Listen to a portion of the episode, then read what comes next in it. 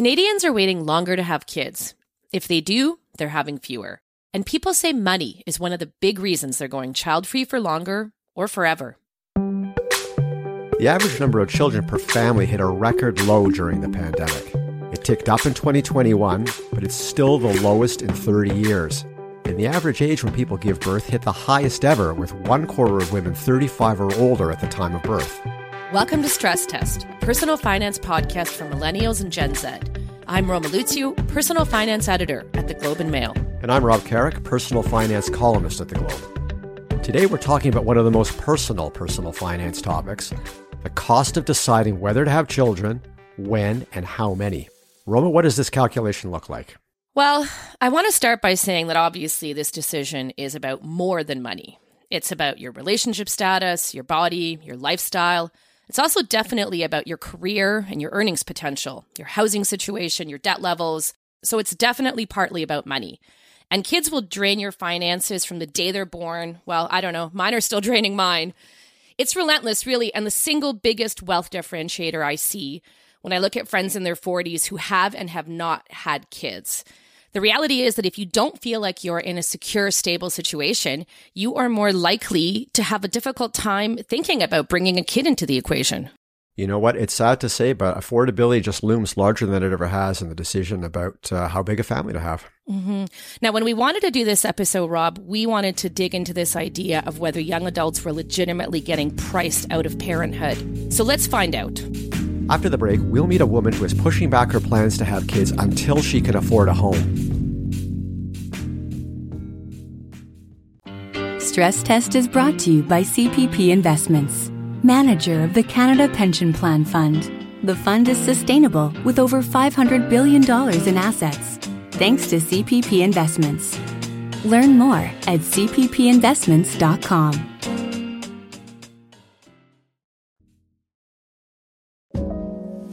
My name is Lamise, and I am 27 years old, and I currently live in Mississauga. Lamise has always wanted to have children. She even made a scrapbook with her plans. I started the scrapbook maybe when I was about 12 or 13, and obviously there were revisions to it every year. But, you know, the main thing was that I had imagined, but that by 25, I would have found the person I love and want to spend my life with.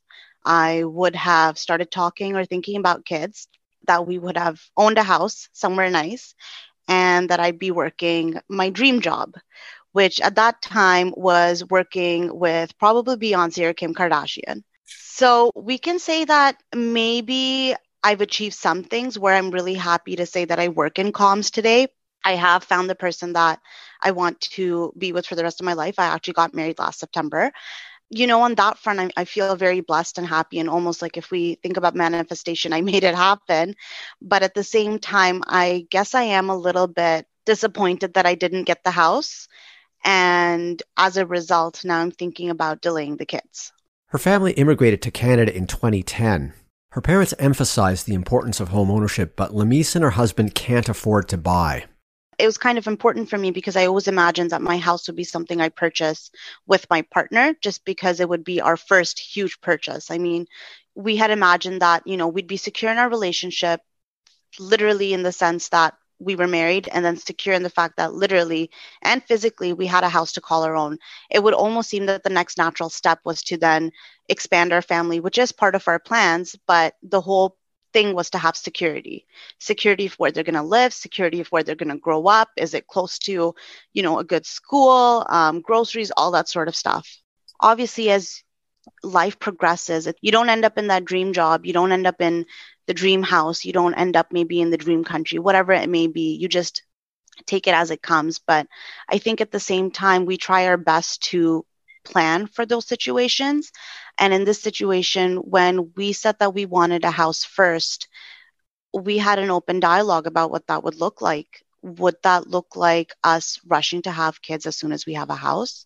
Does that mean that we are now delaying our plans here? Plus, Lamise and her husband have other goals besides buying a house. They spend their money on travel, comedy shows, and supporting their parents. She recognizes their spending habits will change once they have kids. She's also concerned how children will affect her future earning potential. Mat leave is something that stresses me out. I think when you're in your early 20s, you don't imagine that you get to your later 20s or early 30s, whatever it is. You kind of imagine that you're invincible and tomorrow's problems are tomorrow's.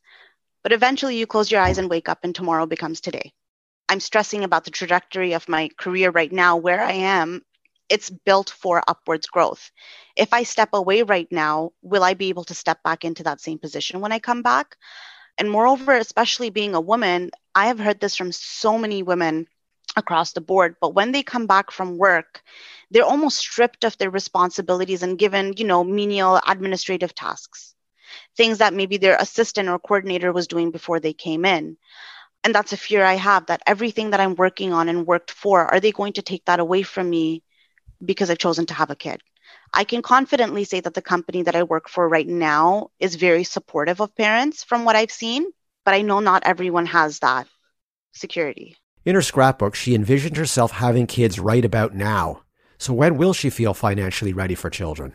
I don't have a confident answer. I want to be able to give them the you know these hypothetical children the best that I can, you know, to to take care of any security giving them the life that almost I grew up with. So it makes me think if I'm not able to do that, is it really fair for me to have these kids? So it's it's hard to answer that because I do feel really proud and secure in where I am with my career. And the same for my husband. I feel content with the savings we have, but they were fine for a market maybe two years ago. I've had agents literally talk to me about this and answer, oh, that's a cute number. It makes me think like, we're good, but we're not good enough. I feel comfortable right now being able to you know like i said plan those trips or those excursions or go out for a nice dinner or you know maybe go to a grocery store and not use the flyers to price match. It, it just comes down to that. I, I feel good but i don't feel good enough. Still she's hopeful they'll be able to buy a home and have a kid by the time she's 30 even if they don't ever feel ready this is literally something i've actually said to my husband that will we ever really be ready? If that kid explodes his diaper you're never really ready. You just kind of take it as it comes. Um, so that's where we're at where you know we understand that regardless of whether we do this now or later there will be some sort of issue that comes up that we will have to face together. So i, I do feel comfortable with that just because i feel that's applicable with a lot of things. But at the same time um, culturally the expectation usually is once you get married, you then move into the next phase of your life automatically, which is to have kids. I've had elders in both sides of our families come up to us and say, you know, you've crossed a year.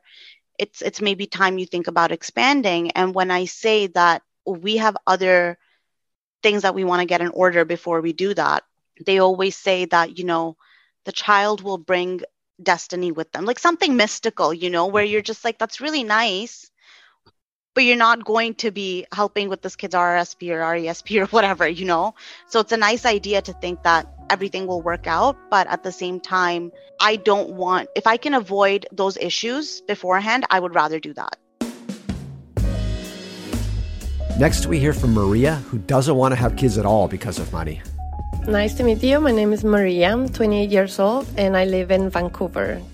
I decided that I didn't want to have kids after um, I used to work as a nanny and I loved my job.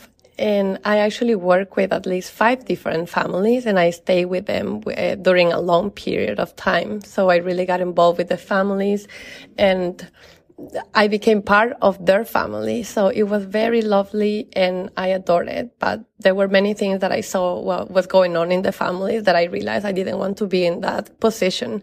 So after realizing um, all these things in, in, in, the job, I decided it, it, was kind of the beginning of the reason of, of why I didn't want to have kids. Maria has also seen her sister, who's an intensive care doctor in Spain, struggle to pay the bills as a single mom. You really have to.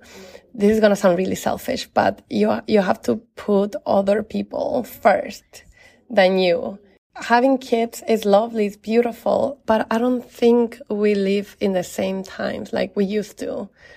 And how expensive it is, I don't think it's something that I want to put myself through.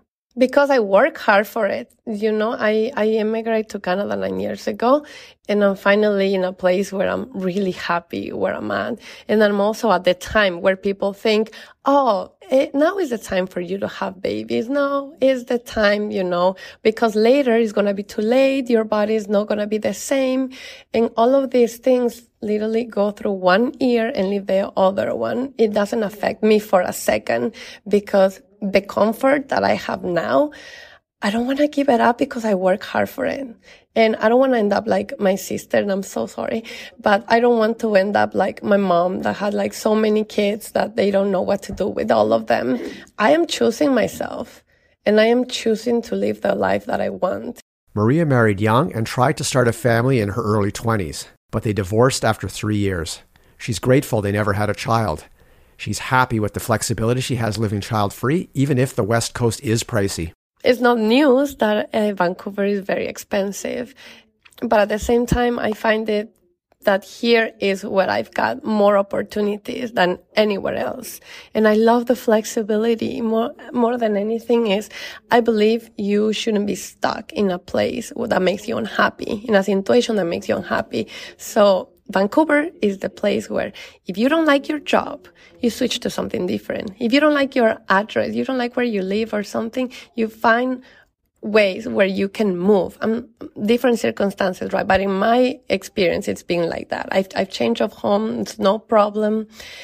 But having a kid will change that completely because not only is extremely shocking, like rent, the, how much you have to pay for that. It's also diapers. I worked as a nanny. I know how expensive it is.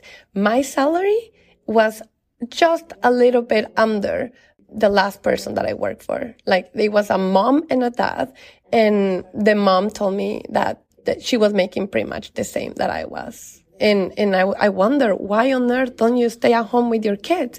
But she had room to advance in her company. So she had to. There's absolutely no way I, I could do that. I, I can do myself and I can give myself a great life. I can pay for transportation. I can pay for food. I can pay my mortgage. I can pay for utilities. I, I don't have that extra. I, I have that extra for traveling and saving for the future, but I don't have extra for diapers and for, you know, like a formula and childcare. I, I, no, it's not possible. It's not possible for me. For Maria, money isn't the only reason she doesn't want to have kids, but it's a big one. If my financial situation would change, then I would choose to adopt instead because I think there's so many kids out there that need a family. But at the same time, depending on the partner that I have, then I will be open to it only if there's a guarantee that I could have like a living nanny and all of that. But I also fear putting my body to the stress of it. Like I've seen it. It's not mm-hmm. fun. I go to the gym. I eat healthy. I take care of my body. And I'm going to go again to the selfish topic, but I don't want to mess with this. I am okay with this. I love how this is working out for me. And I have a cat I love my cat and all of my family is having a bunch of babies. So I'm not going to be lacking of babies. I have all the babies in the world to take care of and be the cool aunt. At this point in my life, that's, that's what I want to be. After the break, we'll hear from a personal finance expert on how much kids cost and why people are delaying the expense or avoiding it altogether. CPP Investments is proud to manage the assets of the Canada Pension Plan Fund. The Canada Pension Plan provides retirees a solid income foundation. In support of that important priority, we've built a well balanced and globally diversified portfolio. It's designed to be resilient in the face of wide ranging market and economic conditions. Through good times and bad, our professional investment teams have helped make CPP a plan that contributors and beneficiaries can count on for generations to come. Learn more at cppinvestments.com.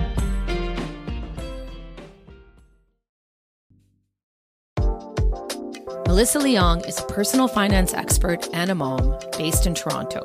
Here's our conversation According to the latest data, Canada has a record low birth rate.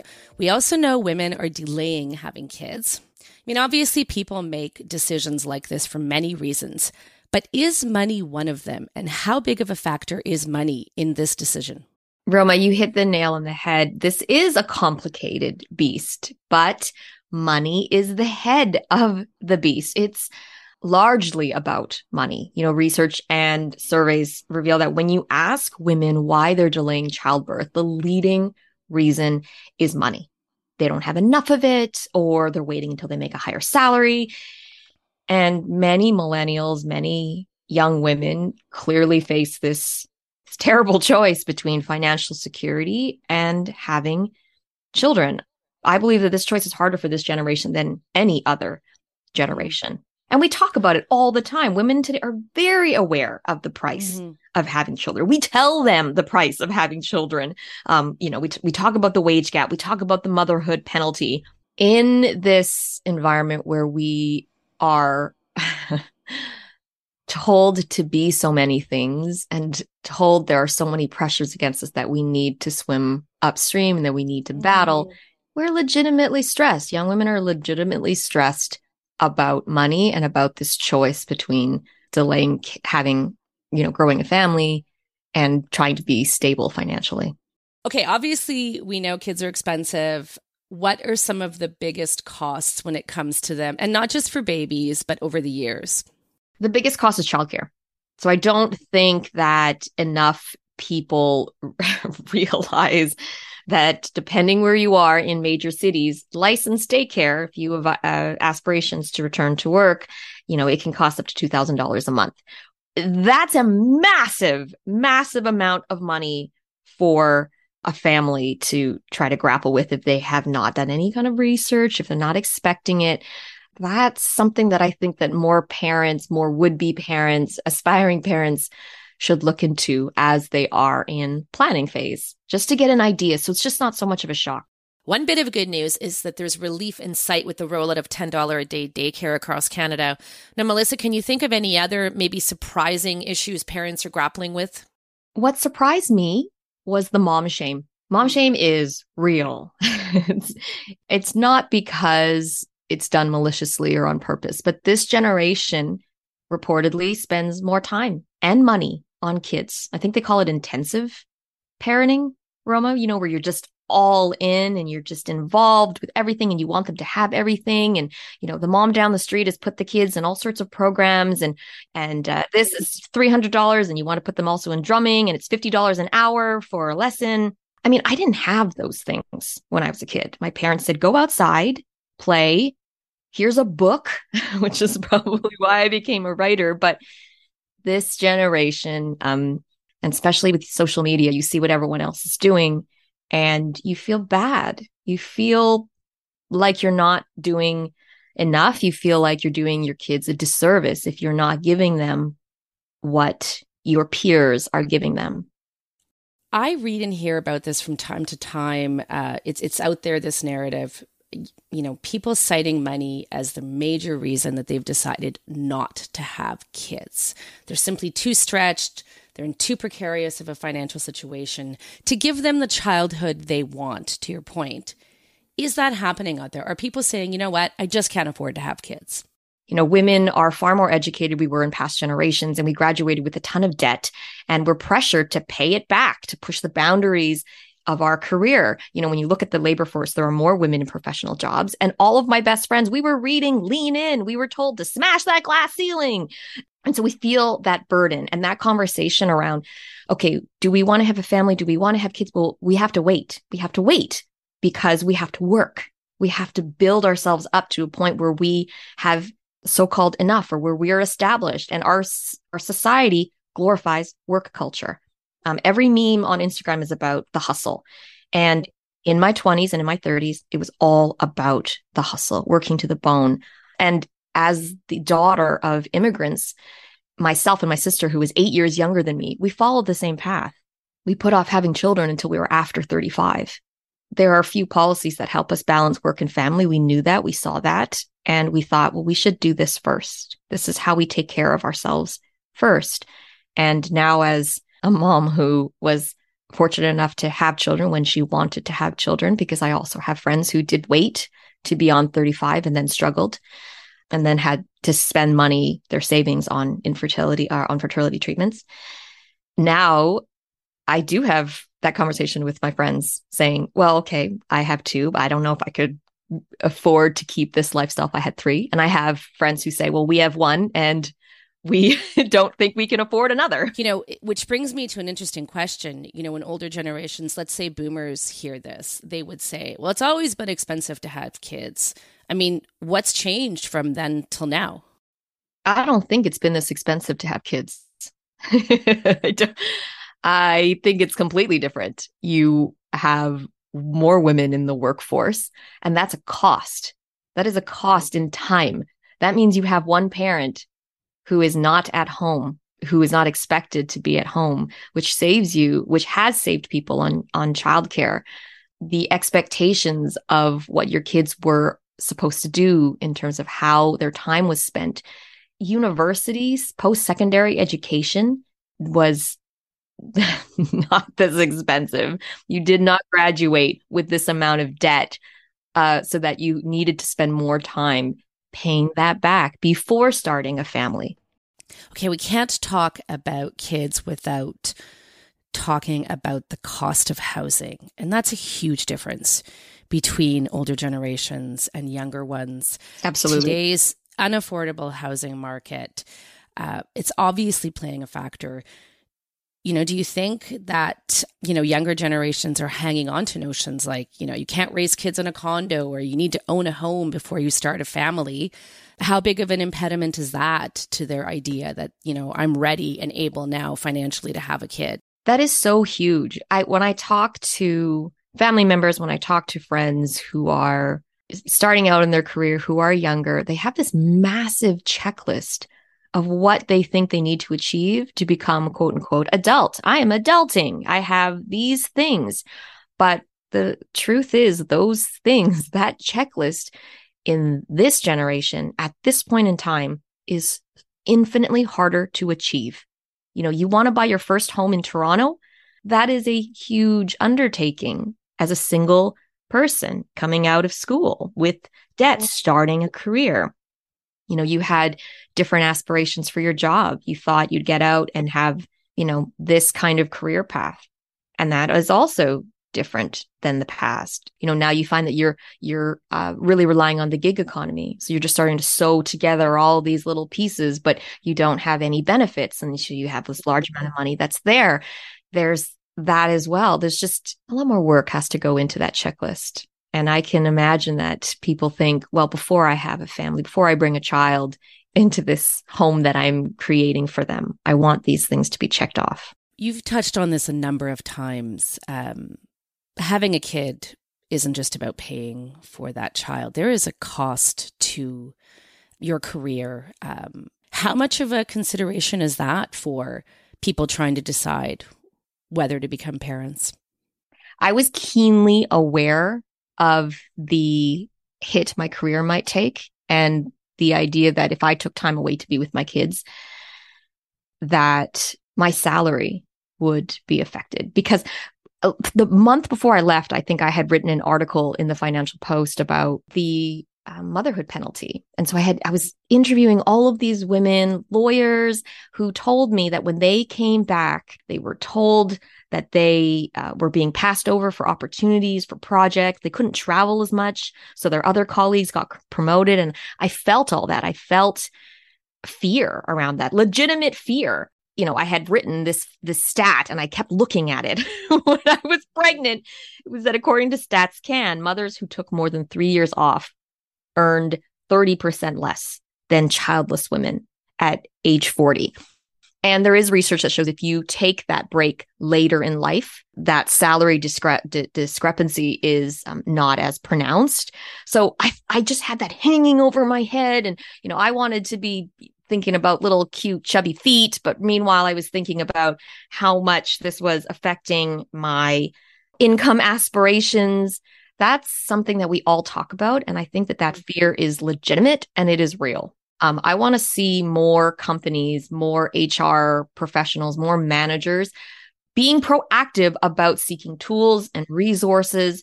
I'm trying to understand how to manage this transition for moms and for parents in general so that we can deal with some of these biases, that we could deal with this issue in society. I want more men and women talking about this in the workplace. You touched a little bit on this, which is the steps we need to take to help. Is there anything that governments or companies should be doing to help make parenting more affordable? Universal daycare, more flexible family leave policies. You know, when other countries have implemented paid leave, you know, fertility rates among childbearing women have risen and meaningful conversation about it. You know, there was all this who there was all this celebration around, yay, you get 18 months now uh, versus 12 months. But this, you don't get more money. you get the same amount of money, but just squeezed out over more time. How how does that help me exactly? And that doesn't necessarily help perception doesn't uh, uh, the perception of working moms in general it doesn't help the the fact that uh, working environments are less supportive it doesn't it, it help the hiring bias and so you know strides that we thought that i think we were making prior to the pandemic it just i just worry that it um, didn't go in the right direction and i feel frustrated i feel frustrated well, i share that frustration and i suspect that that is some of what these uh, would be parents are feeling. And how about at this point, you take out your crystal ball, fast forward 10 years, how do you expect Gen Z will view parenthood? Do you see any major differences in the way that they will approach this question? I want to be hopeful and say that there will be strides in made in society that will make it more that will it'll feel safer to want to make um, these decisions that you can follow your heart as opposed to listening to the worry in your head and the voices that tell you that you need to chase your career and be all that you need to be. And i hope that we will be more supportive of women and each other when it comes to all the choices that we want to make including starting a family. But i don't know. I don't know because it took decades to get things that I thought were basic, basic needs um, for women to to be able to afford having a life. And there are still a lot of women who struggle melissa for our listeners that are maybe wrestling with this decision of whether to have kids what kind of guidance do you have for them i think people say to us you can have it all but not at the same time there is a time frame right? I think that pressure makes people feel terrible. But all you can do is in the moment make your small, your big, your short term, and then your long term goals and try to chip away at what you can control in this moment. You can't control inflation or the your rising interest rates um, that make perhaps your dream home uh, unaffordable at this moment. But life is about the moments, the small moments too. And so taking uh, taking those things to take care of yourself, things will happen. It will happen. Just try not to get overwhelmed. And we get overwhelmed when we look at the big picture and think, oh man, look at all the things we need to do and how far behind I am. And look at all the pressures, flipping wage gap and this and that. And in the micro, just in the moment of what you can do in the moment for yourself, small things when it comes to finances, just automating a small amount of money for the future, for an emergency, for some sort of planned spending, flexing that muscle. It's a small thing, but in the mm. small things, they can have huge ripple effects for your future. You know, the the sappy mom part of me wants to say that what kids really need is love and support. Maybe not all the lessons and not the latest technology, but you know, to feel that they're loved and you're there for them. I tell myself that every single moment my kid yells about a new toy he wants. just I want the new Paw Patrol this or that. And I say, No, you want my love. you want my time. Let's just hang out. well, Melissa, you wait a number of years and they'll be shopping for sneakers online. That's uh that's what I've got happening. They now. do not get my credit card. I am going to clear my cash. A big thanks to Melissa for joining us. There are lots of reasons to delay having kids or not have them at all. But if money is the primary thing holding you back, Roma has three takeaways for you. One, approach having a kid with the same due diligence you would when buying a home. Map out the big weekly and monthly expenses and make sure you can afford both childcare and rent or mortgage payments. Two, aspiring moms, there's no perfect time to have a baby. So if you know you want to have one and you're financially stable, just do it. Three, there's a lot of pressure to spend money securing all kinds of things for your kids, from sports and camps to holidays and birthday parties. But ultimately, it's up to you to decide what you can and can't afford. Chances are your kid will turn out just fine. Thank you for listening to Stress Test. This show was produced by Kyle Fulton, Emily Jackson, and Zara Kazema. Our executive producer is Kiran Rana. Thanks to Lamise, Maria, and Melissa for joining us. You can find Stress Test wherever you listen to podcasts. If you like this episode, please give us a five star rating on Apple Podcasts and share it with your friends. Our Stress Test team would like to give a special shout out to baby Naomi, the new daughter of our producer Emily. Congrats to the whole family. Next up on Stress Test, our last episode of the year. We started this season talking with renters in this volatile real estate market. We'll finish it by speaking with recent buyers ones that regret their variable rate mortgages, and others that got a deal when prices dipped. Until then, find us at theglobeandmail.com. Thanks for listening.